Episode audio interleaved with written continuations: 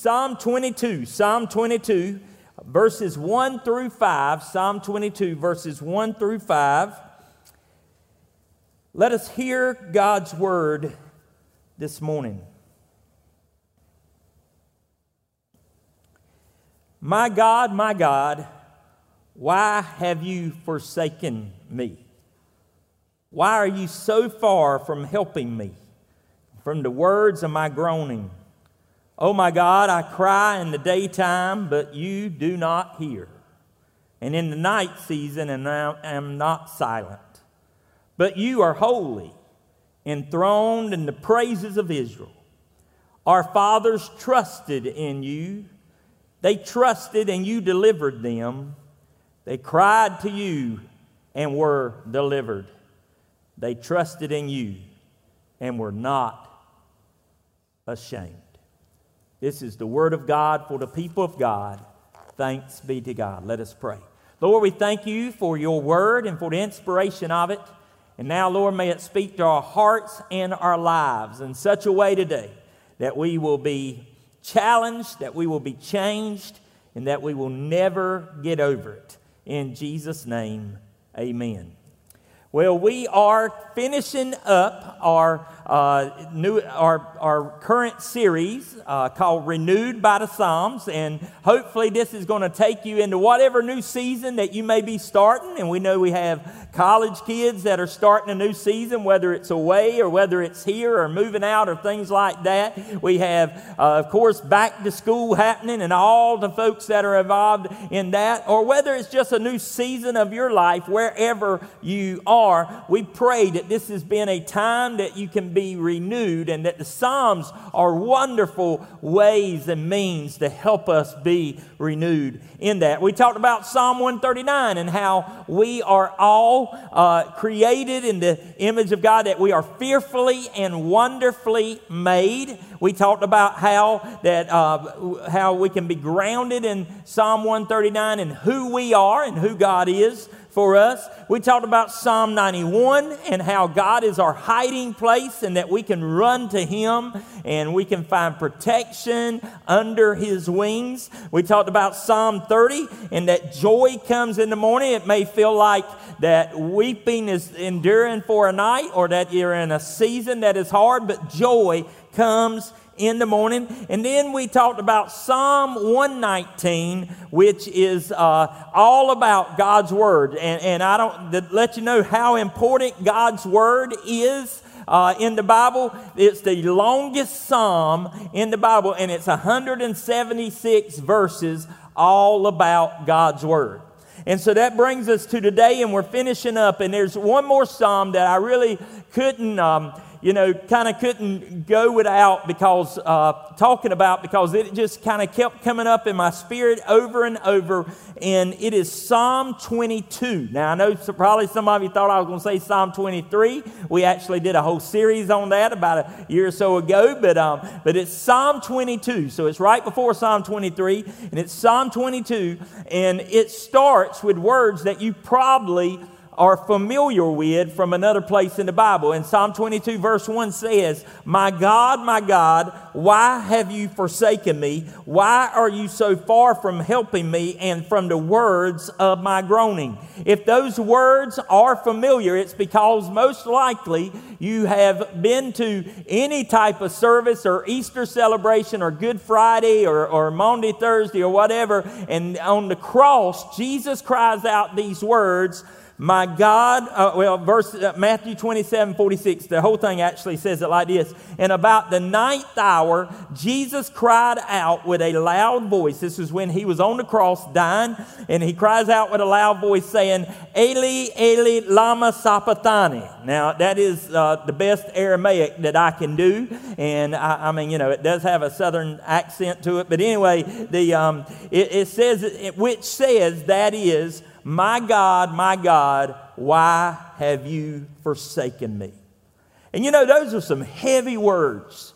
Those are heavy words coming from us, but they're especially some heavy words coming from Jesus. I mean, you just think about those words and how sort of heavy they are. And it's always been, those words have been sort of troubling in a way because, you know, here is the second uh, person of the Trinity calling out to the first person of the Trinity, saying, Why have you forsaken me?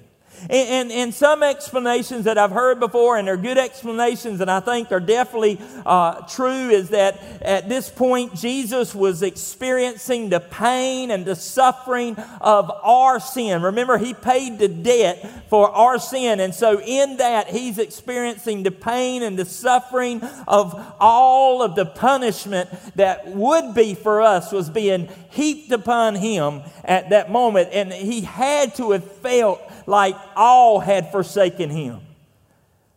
But I won't ever forget an explanation that was given that is a good possibility was given by Dr. Leonard Sweet at a workshop we were at one time.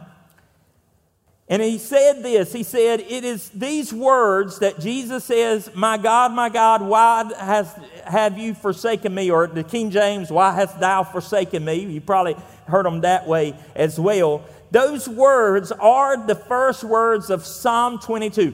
And in those days, the Psalms would have been put to music and they would have sang the Psalms or sung. I always get those mixed up. But anyway, they would have been singing the Psalms. Is that all right? All right. But anyway, so it would have been sung, and Jesus very easily, because look, it was even put to music. In fact, if you go in your Bible at the beginning of Psalm 22, it even tells you what the tune is for it. It says that it's been set to uh, the deer of the dawn. Now, I'm not sure what the deer of the dawn uh, sounded like, and I've asked our musician folks, and they weren't sure what that tune would have been. I mean, for all we know, it might have been the tune of Ice Ice Baby. Dun, dun, dun, dun, dun, dun, dun, dun. Yeah, you know, anyway, I, I, don't think it was that. But, but anyway, it was put to a certain tune, and Jesus, and what they did back then is that usually a leader would sing out the first couple of lines of a psalm they would have all been memorized during those times. Remember, they weren't writing a lot of this down, and, and they would memorize these Psalms. And the leader would have sang out the first words or the first lines of the song, and then the congregation or those around that knew it would have sang the next lines back. And so it is very possible, very possible that Jesus, when he cries out, My God, my God, why hast thou forsaken me? Was a cue for the folks that were left around the cross. Remember, many had deserted them, many had left them, but there were still a few around the cross there, and they would have known Psalm 22 to sing back to him. So let's let's think about it like that. In Psalm 22, verse 7, and I mean verse 2 says, Oh my God, I cry in the daytime, but you do not hear, and in the night season, and I am not silent. and, and, and then it would have started out like that, but listen what they would have sang back to him. Look at verses 3 through 5. But you are holy, enthroned in the praises of Israel. Our fathers trusted in you, they trusted and you delivered them. They cried to you and were delivered. They trusted in you and were not put to shame. In other words, that song may have sounded pretty discouraging when it started, but it doesn't end that way.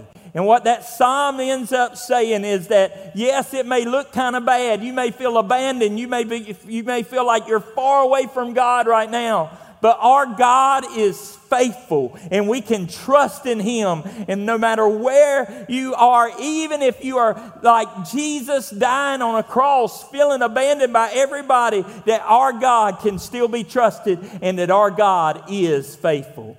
And so I want to just talk to you for a few more for a few minutes this morning about the faithfulness of our God. The faithfulness of our God. There's some principles I believe that we can see from this psalm about the faithfulness of our God. Number one is this our God is faithful because our God is real. Listen, whenever the folks heard Jesus say this from the, the cross, I believe that they all of a sudden it hit them, oh my gracious. This is what the psalm was prophesying. This was what was promised. I mean, look at what in verses 7 and 8, how they, they see this and they're seeing it reenacted right in front of their eyes. Verse 7 and 8 says, All those who see me ridicule me, They shoot out the lip, they shake their head, saying, He trusted in the Lord. Let him rescue him, let him deliver him, since he delights in him. Don't you remember when Jesus was on the cross? That's what some of the very folks said about him. If you're really the Son of God, oh, tell him to call down his angels and get you off of this cross. If you're really who you say you are, then you can trust in him and he'll get you off from there. And I believe that they saw this whole thing playing out and realized this is the real deal. This is the real thing. Jesus was fulfilling on the cross what the psalmist prophesied way back hundreds of years before. He's the real thing. See, uh, you know, we've, we've come into this time now where we just, we, we're all searching for things that are real. And I mean, even our consumerism drives us to search for things that are real. You know, now, uh, it kind of started with these organic plants and all. We want to eat what's organic, you know, don't, doesn't have the preservatives and all these kind. And then the next thing you know, it was vegetables and plants and uh, vegetables and fruit and all. And then the next thing now it's meats and all. I mean, there's companies out there. Did you know there was one called Moink? There's a company called Moink. Have you heard advertisements for that? And it's, you know, it's uh, all different types of proteins that are organic. And I reckon the chicken runs around free or whatever. And, and, and I know that's free range, all right. But anyway, and, and, and evidently, uh, and I love the commercials because she always says, oink, oink, I got moink. You know what I mean? And, and, uh, and, but, and, and, they have steak and pork, and evidently uh, the pig before they slaughter it, they must brush his teeth and comb its toenails, or I mean, or whatever, and all that good stuff, and whatever it makes it organic. But the thing about it is, is that we are always looking for those things that are real. We want the real deal. We want the real thing. I, just this past, I don't know if you've noticed recently that Dorito bags have changed. And, you know, they've gone back to the retro Dorito bags. And, uh, I mean, all the way back to what Doritos were, even before there was Cool Ranch Doritos. They, they had this different Dorito bag. And, and the thing about it is, is I noticed we had some of those bags and, and nobody was eating them. And the girls, they thought it was a knockoff brand of Doritos, you know, and so they weren't eating them things. No, that's a real thing. We want something that's real. Now, we, we do eat the knockoff, we do eat the Harris Teeter uh, Pop Tarts and things. So, I mean, we, we do those. So, but, but, but there's just some things that you want the name brand, you want the real thing. And we are searching for what's real. And, folks, that's what we need is something real. How do we know it's real? Because God is the one that transforms life. He's the one that brings healing. He's the one that I, have seen help marriages be healed. He's the one that helps us forgive somebody else. He's the real thing. And that's what we need in our lives. Not only is our God faithful because our God is real, but also since our God is faithful, then we really have nothing to fear. I want y'all to hear that. Since our God is real, then we really have nothing to fear. That doesn't mean don't be cautious. That doesn't mean not to use wisdom. But honestly, folks, if, if, if our God is faithful and we know that He's with us, what really do we have to fear? Even death is not the end for us. Really, what do we have to be afraid of whenever our God is with us? Don't you remember uh, in, in the Gospels, whenever that story of when Jesus and his disciples were out there on the boat and Jesus was taking a nap in, in, down in the bottom of the boat, and all of a sudden this storm comes up and his disciples start panicking? I mean, they've got Jesus in the boat with them. They start panicking, they wake him up all frantic like, and here's what he ends up saying in verses 26 and 27 of Matthew chapter 8. But he said to them, Why? Are you fearful, O you of little faith? Then he arose and rebuked the winds of the sea, and there was a great calm. So the men marveled, saying, Who can this be that even the winds and the sea obeys him?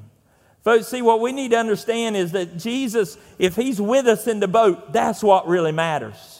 We don't have to be afraid, even when the winds and the waves are there, and even sometimes when He doesn't calm them. One preacher said one time, sometimes He calms the storm, and sometimes He calms His child. And we're His children. And He wants to calm us even in the midst of a storm that's in our life. And if He's with us, we know that He's gone ahead of us and that He's there. Now, we still find ourselves of little faith sometimes. We still find ourselves like uh, the great late Charles Allen tells the story of this little Johnny, and little Johnny one time uh, is right there uh, and his mom tells her, go down in the basement, but the light was out in the basement and the, and the light bulb was out. Go down in the basement and get some of the soup so I can use in this dish. And, and she kept saying, You can do it, you can do it. And he was afraid. And she says, Don't worry, Jesus will be with you. In fact, he goes before us, he's already there. And so little Johnny walks over to the basement door, opens it up, and says, Hey, Jesus, if you're down there, will you bring me up a can of soup? That's usually what we want to do. We want to just kind of stay back, let Jesus take care of it. No, He wants to calm us, and if He's with us, we really don't have to fear.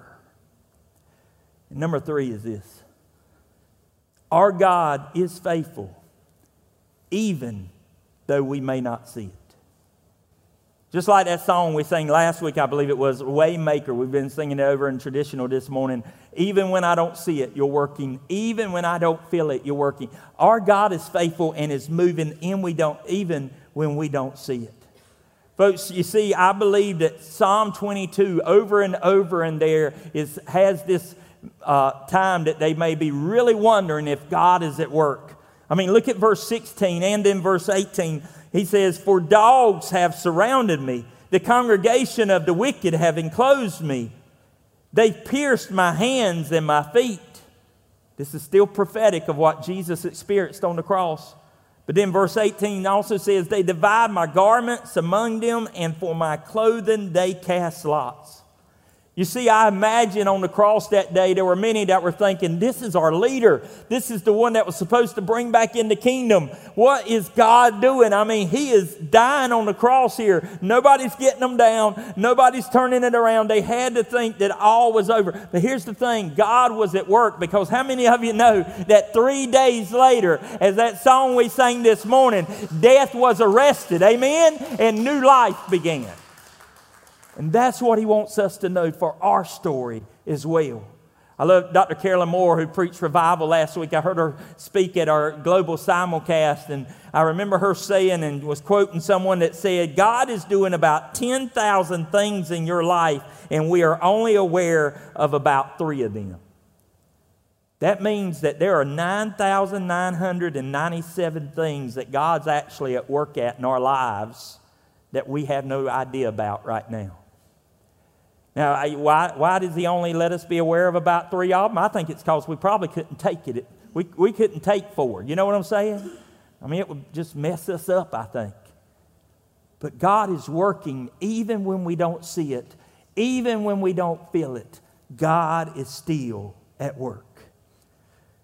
Peter Kuzmic was a seminary leader and, and pastor in, in Yugoslavia in 1989 he spoke and was saying there that, uh, of course, you know, at that time churches were not free. People were not free to worship there because of the Iron Curtain, because of communism and all. And he spoke in 1989 about the opening of churches when the Iron Curtain would fall.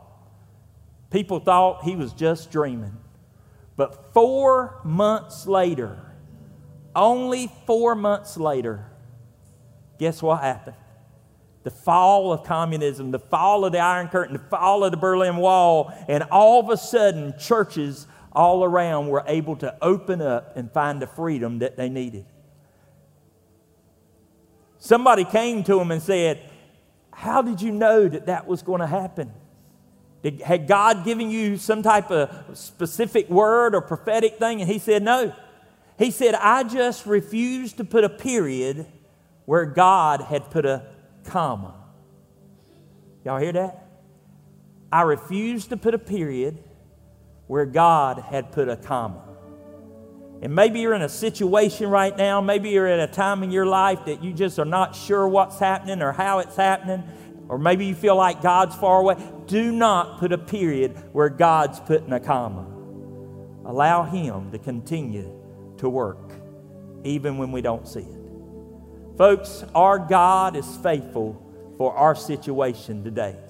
In whatever situation that you find yourself in, He is the God that is faithful. Let's pray. Lord, we thank you. We thank you for your goodness. We thank you for your faithfulness. Lord, even though we may feel abandoned at times, let us know that you are faithful because you are real. Let us know that you are right there in the boat with us, Lord, even when the storm comes. And even when you don't calm the storm, Lord, calm us. Lord, maybe there's some folks here today that are just wondering how you're working. Lord, I pray right now that we will not put a period where you have placed a comma and that we will still remain open to how you want to work in our life. Lord, let us know that you are faithful and that you are at work in our lives today. In Jesus' name we pray. Amen.